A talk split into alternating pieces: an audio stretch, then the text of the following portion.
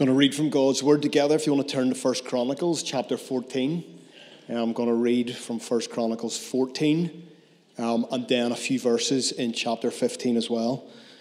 Um, so 1 Chronicles 14, beginning at verse 8, reading through to verse 17. David defeats the Philistines. This is God's Word.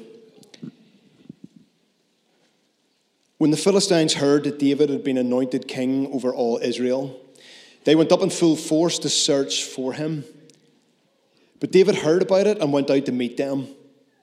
Now the Philistines had come and raided the valley of Rephaim. So David inquired of God, Shall I go and attack the Philistines? Will you deliver them into my hands? The Lord answered him, Go, I will deliver them into your hands. So David and his men went up to Baal Perazim, and there he defeated them he said, As waters break out, God has broken out against my enemies by my hand. So that place was called Baal Perazim. The Philistines had abandoned their gods there, and David gave, gave orders to burn them in the fire. Once more, the Philistines raided the valley. So David inquired of God again, and God answered him Do not go directly after them, but circle around them and attack them in front of the poplar trees. As soon as you hear the sound of marching in the tops of the poplar trees, move out to battle because that will mean God has gone out in front of you to strike the Philistine army. So David did as God commanded him, and they struck down the Philistine army all the way from Gibeon to Gezer. So David's fame spread throughout every land, and the Lord made all the nations fear him. And then in 1 Chronicles 15, verses 11 to 15. Then David summoned Zadok and Abiathar, the priests, and Uriel, Asaiah, Joel, Shemaiah, Eliel, and Amminadab, the Levites. He said to them, You're the heads of the Levitical families. You and your fellow Levites are to consecrate yourselves and bring up the ark of the Lord, the God of Israel, to the place I have prepared for it. It was because you, the Levites, did not bring it up the first time that the Lord our God broke out in anger against us. We did not inquire of him about how to do it in the prescribed way. So the priests and Levites consecrated themselves in order to bring up the ark of the Lord, the God of Israel. And the Levites carried the ark of God with the poles on their shoulders, as Moses had commanded in accordance with the word of the Lord. Amen. We thank God for his word. AI stands for artificial intelligence. AI is a field of computer science focused on creating systems that can perform tasks that typically require human intelligence. That definition, by the way, of, of uh, what artificial intelligence is, came from an artificial intelligence app called ChatGPT. I don't know if you've heard of this. Um, fascinating. Um, by the way, welcome to 2024. Artificial intelligence telling us what artificial intelligence is. It's 2024. ChatGPT actually is a what's called a generative artificial intelligence. Um, and it told me what that actually means. Here's another definition for you. Um, gen- generative artificial intelligence refers to a type of artificial intelligence that has the ability, imagine, to create original content or outputs such as images, text, music, or even videos. Unlike other types of artificial intelligence that are designed to complete specific tasks, generative artificial intelligence is programmed to learn and create on its own, using algorithms and neural networks to generate new and unique outputs based on patterns and data it has learned from existing content. I'm not sure how familiar you are with artificial intelligence. I've been doing a little bit of reading and research, listening to some podcasts about this. But artificial intelligence is surging forward in our ever increasing, ever eh, increasingly technological age. We've actually been using AI technology for a long time. If, you, if you've been using Amazon to buy things, any Amazon users, Gmail, GPS systems in your car, um, or Netflix, believe it or not, it's all, uh, they all use artificial intelligence. intelligence. Do you ever wonder how um, some of the technology that you use knows what you're really into? Flashes things up trying to get your attention. But as, techno- uh, as technology advances, um, the use of this kind of generative artificial intelligence is going to become increasingly widespread and common. Now, bear with me, you're probably thinking, where is this going? This kind of stuff is becoming increasingly common in everyday life. And I believe it's something that we should actually be speaking about um, in church. Um, we need to be aware of advances like this in technology.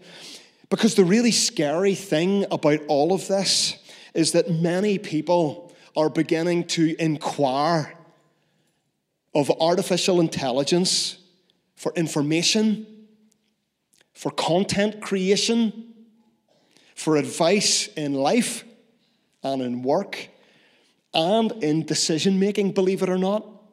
Lots of people are turning to artificial intelligence whenever they have big decisions to make. It, it's fascinating. Um, I wanted a big question this week for artificial intelligence. I was playing about with this all week. Um, some of the stuff I was asking my little artificial intelligence buddy, and the answers I was getting back were just mind blowing, um, to be really honest. So I wanted a really big question, one that for a human being would require deep thoughtfulness and consideration. And so I put this to Chat GPT, my artificial intelligence friend. I put this question, right? I said, I'm a minister in a church. What should I do if somebody tries to attack me when I'm preaching on a Sunday morning?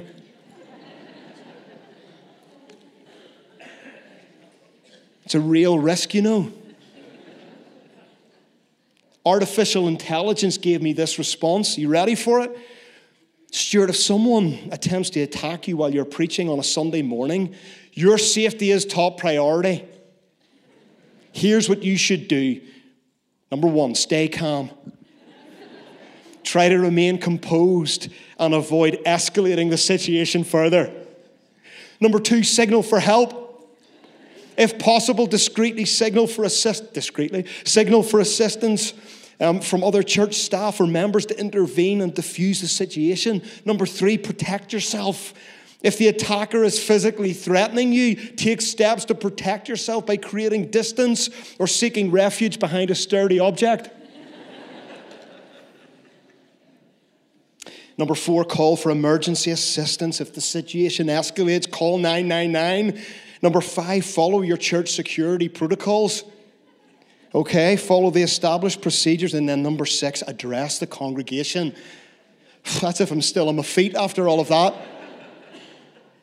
After the situation has been resolved, address the congregation and assure them of their safety in the situation and provide any necessary guidance or updates. Remember, Stuart, your well being is paramount in such situations. Wow. Artificial intelligence told me all of that. Imagine people are inquiring of technology on a daily basis. This kind of stuff is becoming more and more and more common. Not questions like that necessarily, but inquiring of AI technology.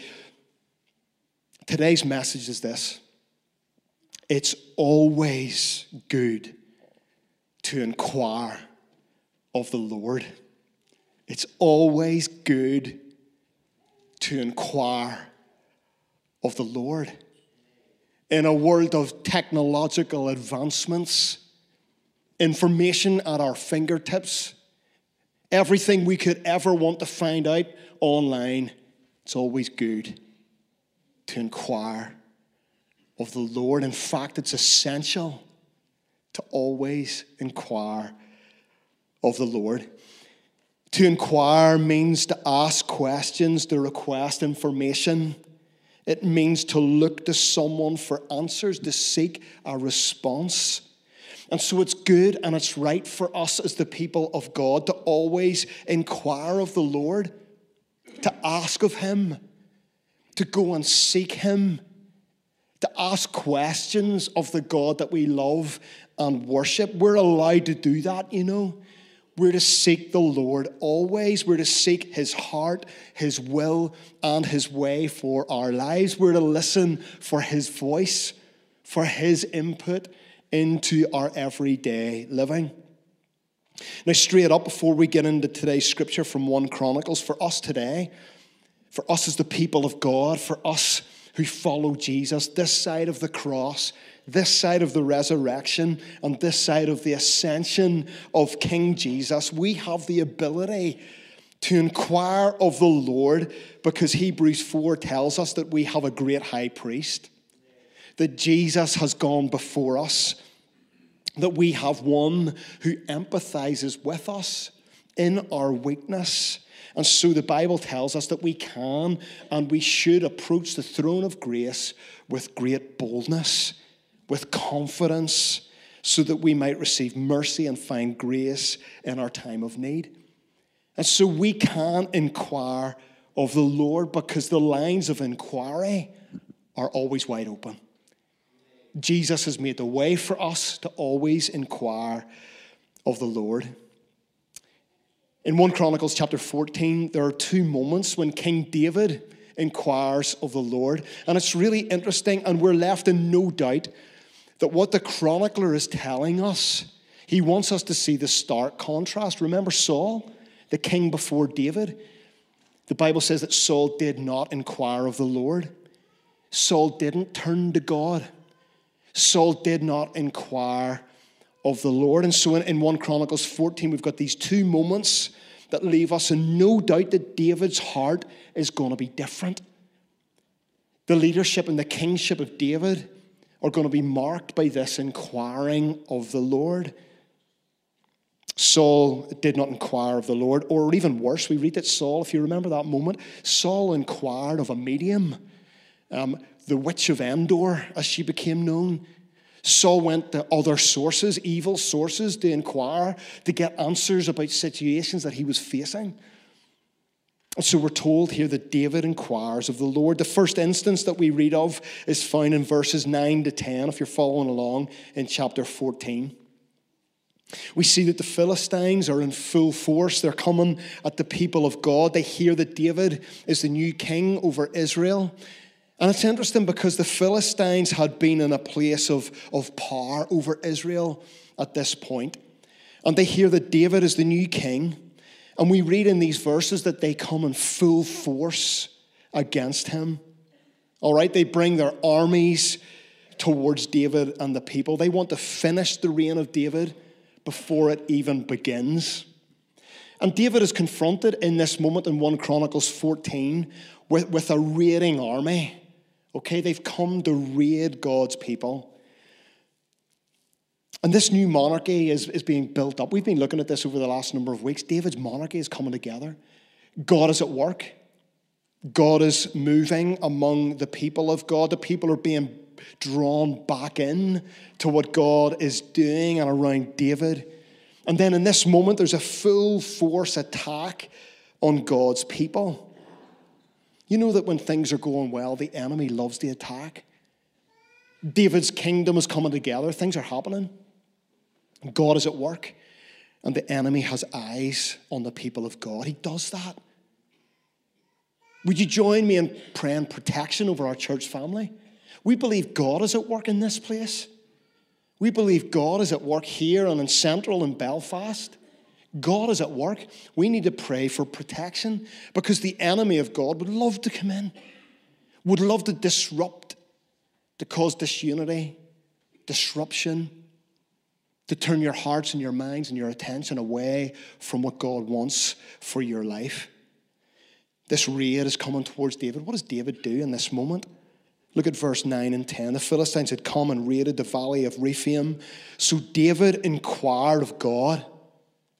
David's first movement against an enemy attack, David inquired of God. And he says, Shall I go and attack the Philistines? So, God, what should I do?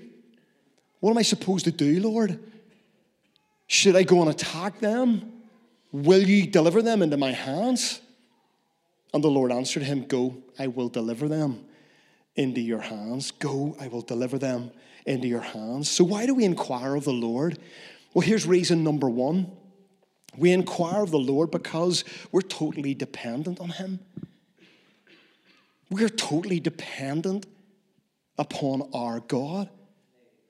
At any moment in life, it might feel like we're being rated. Have you ever felt that way? Like your life is being rated by the enemy or by some situation or circumstance. Feels like you're under attack. Illness can strike us, or it can strike a loved one at any moment. Illness can come. Relationships within our families can break down, and it can happen in an instant. Something might be said or done, and suddenly our family starts to feel like it's breaking apart. Or our workplace, that was once a place of great motivation, can become a place of utter despair, a place that you don't want to go into again on a Monday morning because something has happened. You feel like you're being raided. You feel like your life is under threat. Our mental health can feel like it's being raided. Imposing thoughts with really, really dark intentions. We can all feel like we're under attack, like we're being raided. It might feel at times like the ground beneath us is giving way. Maybe you're here this morning and it feels like the ground underneath your feet is being is disintegrating, like your, your life is falling apart. You're hanging on by a thread and you're here this morning. Last Sunday evening, during our evening service, if you were here over in the, the coffee bar, um, Dan was leading our thinking. Um, as we thought about practicing the way of Jesus and the practice, the spiritual discipline of solitude and the desperate need that we all have in a busy world to get away with God, to be in the quiet and the stillness with Him. And as Dan talked about that, he introduced us to Psalm 46. And we spent the last 10 minutes, awkward as it was, in quiet reflection, in the stillness, on our own, in that space, reading through, reflecting on the words of Psalm 46. And as I did that, I got to verses 2 and 3 of Psalm 46, and the thought struck me. God spoke to me, and, and I, it was like in my heart, I knew that the psalmist in that moment, he wants us to know that there will be times in our lives when our worst nightmare will come true. And so the psalmist writes, Though the earth gives way, and the mountains fall into the heart of the sea, Though its waters roam and foam and the mountains quake with their surging. I've often read that. I've read Psalm 46 hundreds of times. I've often read that and thought, you know, that's really, that's really like flowery language. That's like really dramatic imagery that the, the psalmist has given us. But what does that actually mean? And on Sunday night, I felt God saying to me, what the psalmist is saying is this there will be moments when your worst nightmare comes true where it feels like the mountains are quaking, where it feels like you're in a storm and the waves are raging all around you. It'll feel like mountains are falling into the heart of the sea. It feels like the earth is giving way. Night, nightmare strikes. But then, stronger than the nightmare, stronger than the, the nightmare, is the assurance of Psalm 46 that God is our refuge. God is our strength. What is He? He is an ever present help in times of trouble, in times of great need. Therefore, what, what, what does the psalmist say? Therefore, we will not. Nobody knows it. We will not fear. Therefore, we will not fear. Even if the mountains fall into the heart of the sea, even if my life feels like it's crumbling all around me, we will not fear. We will not fear. God is our refuge and strength, an ever present help in times of trouble. You see, there is a holy God in his holy place. That's what the psalmist tells us. It will not fall, and our God will not fail. Our God will not fail. The Lord Almighty is with us, the psalmist says. The God of Jacob is our fortress. And so the psalmist concludes we can be still. We can be still. And we can know that He is God. Maybe that's for you this morning. You see, we can inquire and we ought to inquire of the Lord because we totally depend on Him. If the mountains are going to fall into the heart of the sea, if our worst nightmare is going to come to pass, we need to know that we can depend on God. We can depend upon Him. So, what are you facing in your life right now? I wonder what season of the soul you're currently in. And then, my question for you is this Are you inquiring of the Lord? Are you turning to the Lord? Are you inquiring of Him through whatever it is that you're going through? Do not back away from that. Don't back away from inquiring of the Lord. Don't stop asking of Him. Don't stop seeking Him. Seek Him and seek Him again. Ask of Him and ask of Him again. Keep on inquiring of the Lord. Don't live independently from God.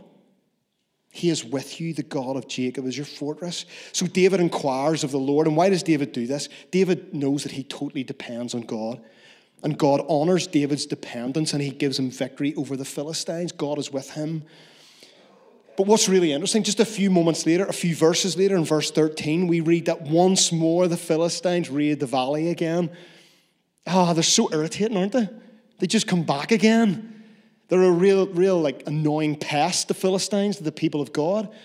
So uh, God gives David victory, and then they come again. Once again, once again, they come at the people of God. What does David do this second time? Verse 14. So David inquired of God again, and God answered him.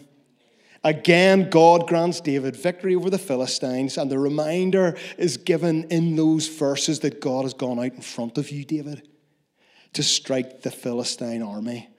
That's been a bit of a theme for us over these last few weeks. That we love and we serve and we worship a God who goes out in front of us. Did you do that this week? Did you seek God first? Remember last week we talked about not getting to the end of the week and then kind of looking back and going, oh my goodness, Lord, were, were you with me? We begin our week. We look forward at the days that are to come and we say, Lord, you go before me. The battle belongs to the Lord. And in this moment, God reminds David that I've gone before you. I am already in front of you, David. The battle belongs to the Lord. But here's the thing experiencing victory once could have made David really complacent. I thought about this during the week. I thought David could have become really complacent. You know, that kind of thought, ah, sure, God, you've granted this victory before. I know how this goes. I know you're with me. I know you'll just defeat the enemy uh, who is in front of me. I don't need to go back and inquire of you, Lord. But David doesn't do that. David is wise enough to not become complacent. And David again inquires of the Lord. So the heart of David is, you know, here we go again, Lord. Here they come again. Here comes my enemy again. What now, God? What's it going to be this time? What, what are we going to do, God? What should we do? And so the, the second big truth is this why do we inquire of the Lord? We inquire of the Lord because we can become so easily complacent. We can really easily become spiritually complacent. Just think about that. Sometimes we feel like, like not praying anymore. Maybe the journey has been long. Maybe you're weary and tired and burnt out. And we give up. We give up praying. We stop inquiring of the Lord. Complacency can sometimes be thought of as, as laziness or apathy. And I'm sure some, something of that is, is in complacency, but it's much more than that. You see, complacency can actually come whenever we feel like things are going well, whenever there's a sense of like personal success in life or corporate success, things are going well. success, triumph, momentum, promotion, growth, expansion, all of those things can breed complacency. Complacency can settle in. Things are going really well, so nothing presses us to inquire of the Lord. We're doing all right, so we'll not bother anymore asking of God. And this is where David's example ought to inspire us greatly. David's just defeated the Philistines, and then the same army comes again for round two. They come back at David and the people, and David again turns his attention to the Lord. I wonder how you would describe your own life right now. Is there any hint of spiritual complacency? Have you allowed complacency to settle in? I wonder, has even your success in life contributed to that? Sometimes when the going is smooth and the wind is in our, in our sails and life is going really well, maybe family feels good, work is good, growth, expansion, promotion, things are good. And slowly complacency creeps in. We start to fall away from inquiring of the Lord. The hard hitting reality is that spiritual complacency stops us inquiring of the Lord. And spiritual complacency is one of the fastest pathways to spiritual decay and death. See, I love what Alan Hirsch has to say about this. He says this the, the, the ultimate solution to the problem of spiritual complacency is to create a systematically embedded culture of holy urgency. I love that phrase holy urgency. Holy urgency. See, in every situation we face, a holy urgency will counteract spiritual complacency. We need to ask the Lord, Lord, give us a holy urgency. We're praying, God, and we'll pray again. We're seeking your face, Lord, and we're going to seek it again. We don't want to ever become complacent. A holy urgency. The enemy comes again at David, and David again, in holy urgency, inquires of the Lord once more. Whatever it might be in our lives let's keep inquiring of the Lord. Whatever it is that you're dealing with, don't become complacent. Be on your guard. Go back to the Lord again and again and again. Thirdly and finally, why, why should we inquire of the Lord? We inquire of the Lord because his ways are both best and blessed. Do we believe that in this church? we inquire of the Lord, we ask of God, we seek his face because we know that his ways are best for us. He knows best. He goes before you. He knows the beginning from the end of all things. He knows what's best for you. And his ways are always blessed. There is blessing to be found in the ways of the Lord. As we follow the heart of God, that's where blessing is found. And so the third mention of David inquiring of the Lord comes in chapter 15. Project Return of the Ark is on. Remember last week? Do you remember Uzzah?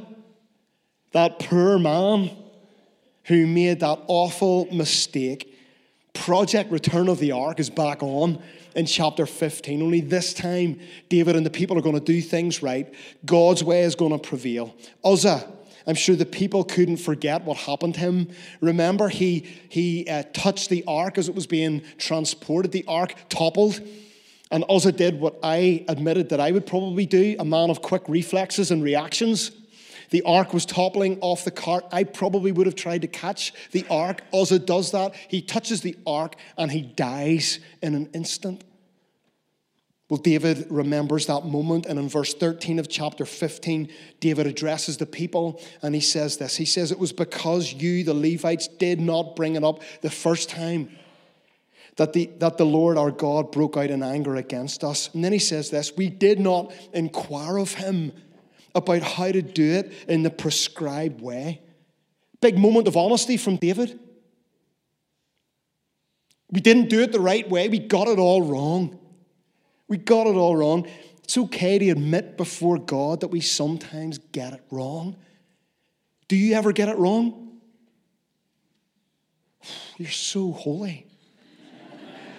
the more I'm around this church, I mean, you guys blow me away. You're just so holy.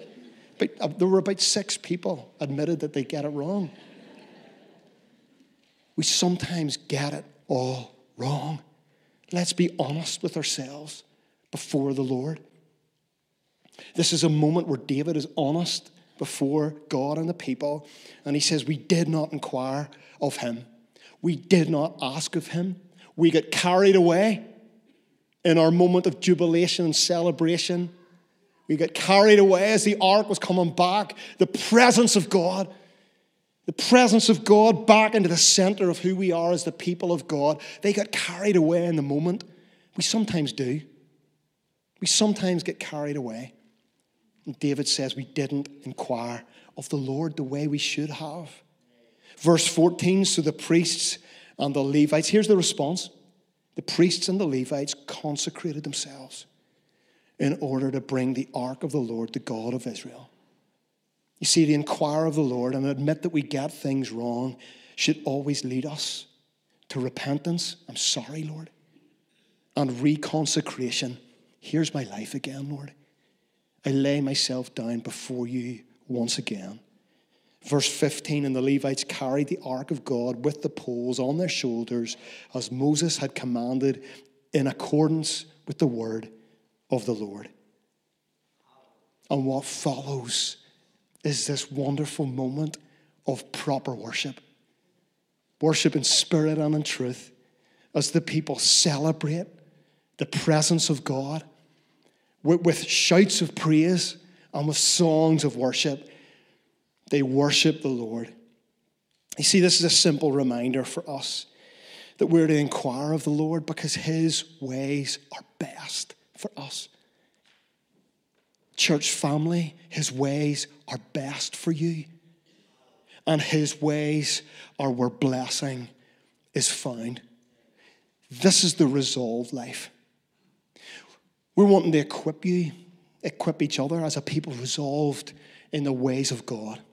This is the resolved life. As we journey on, this is what it looks like to live a life resolved in the presence of God that we'll be a people who always inquire of Him. Let me invite you to stand. I'm going to pray. Let's stand together. We're going to worship God in a moment. Let's stand.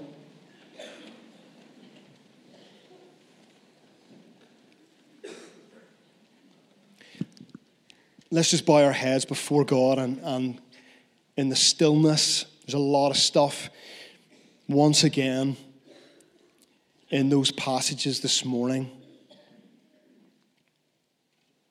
Somebody commented to me uh, this week, "You're taking a lot on there, Stuart, going through First uh, Chronicles." But we're learning, aren't we? Isn't the Lord speaking to us? Isn't the Spirit of God communicating some really important truths to our hearts? We thank God for that. So, in the stillness, let's just bow before God. What is the Lord saying to you this morning? Just think about it. Come before Him. His presence is here inquire of the Lord. What's God speaking into your heart? What are you dealing with in life? What's coming at you?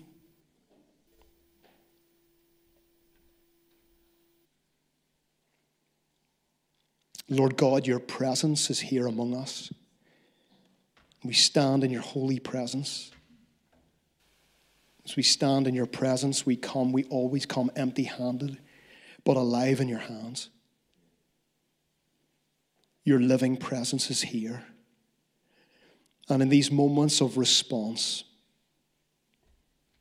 we approach your throne with confidence because we have a great high priest, your Son, the Lord Jesus, who has gone before us, who makes a way for us to inquire of the Lord Heavenly Father, we inquire of you because we're totally dependent upon you. Father, in this moment, break any chains of independence, we pray. Anybody in this room or listening online who's trying to do life in their own strength, separate from you, Lord, break those chains of independence. Lord, and let them lean and trust and surrender in total dependence to you. We inquire of you, God, because we don't ever want to become complacent. And so, Father, break any chains of complacency. We pray that you would bring us to that place of dependence. We inquire of you, God, because as we stand before you in your beautiful, holy presence, we acknowledge that your ways are both best for us and your ways are always blessed. Lord, remind us of that. May we celebrate that. May we trust that all over again. That we love and we serve and worship a God who wants our very best and wants us to experience your blessing. So, Lord God, lead us in response now as we worship you in song. May we worship you in this place in spirit and in truth. For it's in Jesus' name we pray. Amen.